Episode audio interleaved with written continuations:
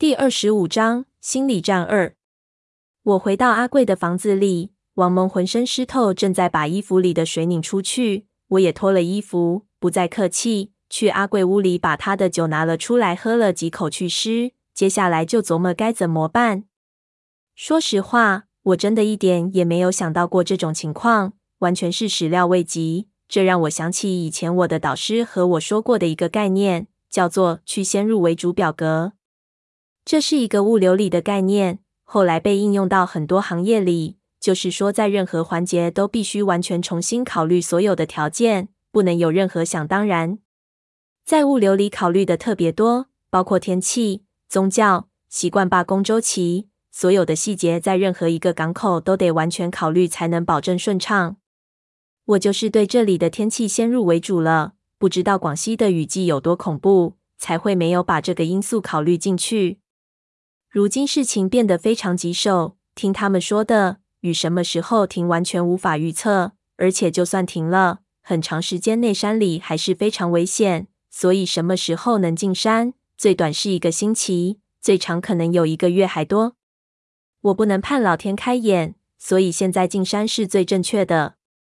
但如果现在去找盘马老爹求助，我实在是把握不大。我之前讹他的时候和他说过不会再去找他。现如今又去求助，和之前我给他那种背后势力很大的印象不符合，一下就穿帮了。穿帮后他不揍我就不错了，更不要说帮我。想着想着，我告诉自己不能退缩。既然找盘马是唯一的办法，那只能硬着头皮上了。必须有一个非常巧妙的说法让他上钩。盘马是只老狐狸，有他们那代人特有的智慧，怎么引他入局？实在是件麻烦事。我想来想去，没个好辙。这事情他娘的真难办。我突然出现，求他带我进山，这事本身就没有任何说服力。因为如果我连进山的能力都没有，那同样也没有威胁他的本钱。首先，我能明确的是，我的态度不能是求，我得是威胁，或者是逼迫。我宁可让他认为我是一个出尔反尔的强大的坏人。不择手段想要达到目的，也不能让他看出我是空架子。其次，我得把注意力转移。无论我找什么理由来让他带我进山，进山还是进山，我用这个理由找他，就表示我没有能力进山。强大的坏人可以在其他地方没能力，但是不可以没能力进山。我必须把我的目的掩藏起来，让他以为我需要他干的是其他事情，进山只是这件事里必须做的工作。我第一要逼迫，第二，我没有能力办到需要求助于他，不能代表我的无能。这件事会是什么样的呢？救阿贵和云彩？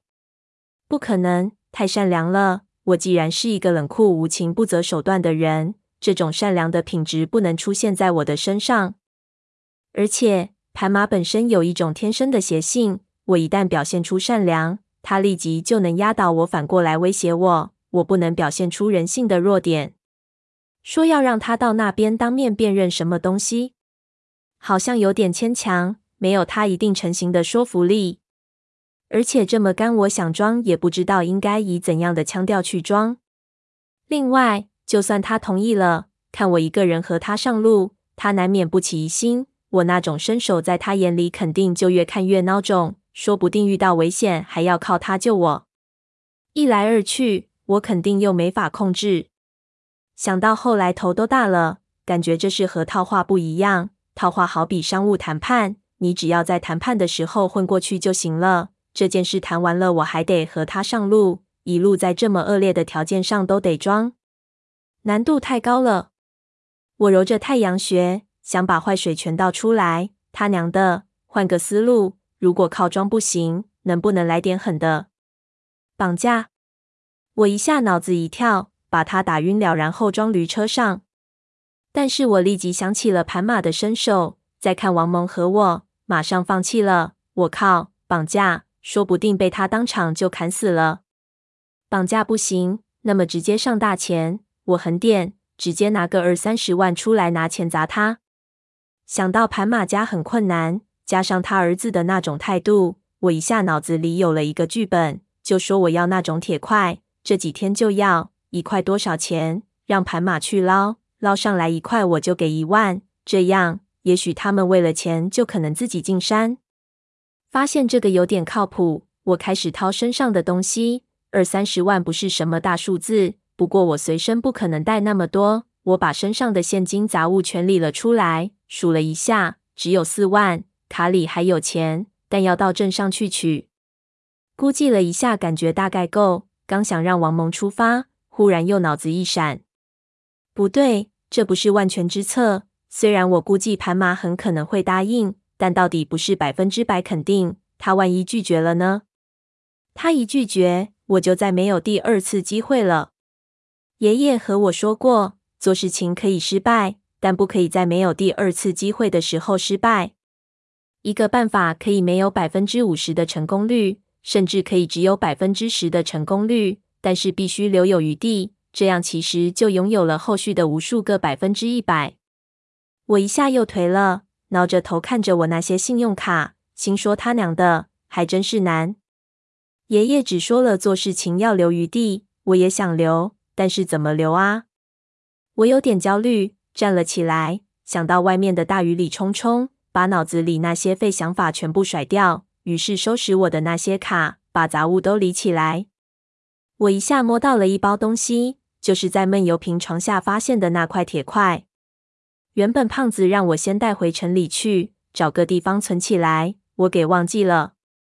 我拿起铁块，解开外面的报纸看了看，忽然灵光一闪。想起了爷爷说过的另外一句话：“与人斗，只攻其短；和别人斗智，直接攻击对方最薄弱的地方。盘马最薄弱的地方是什么？”我一想，又看到手里的铁块，脑子里有了一个万全的策略。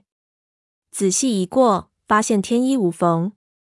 我不由得一身鸡皮疙瘩。自己的这些想法让我觉得有点恐惧。从来就没有这么处心积虑算计过人。经历了这些事情，我发现自己变了，竟然能自然而平静地考虑这么深的阴谋。但是，一想到胖子和闷油瓶的处境，我也没法顾虑太多。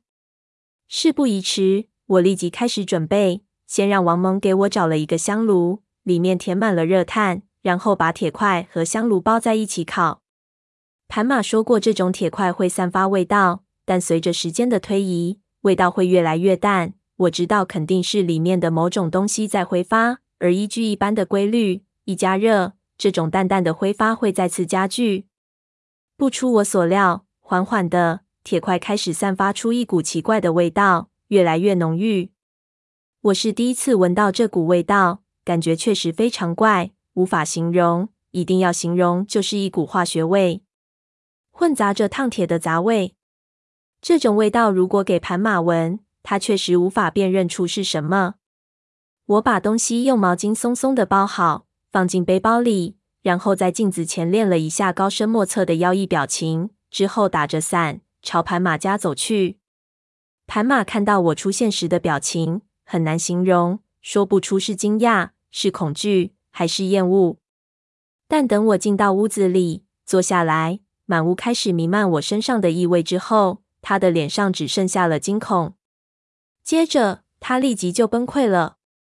我从容的坐下来，看着浑身发抖的盘马，第一句话就是：“他们回来了，我来接你。”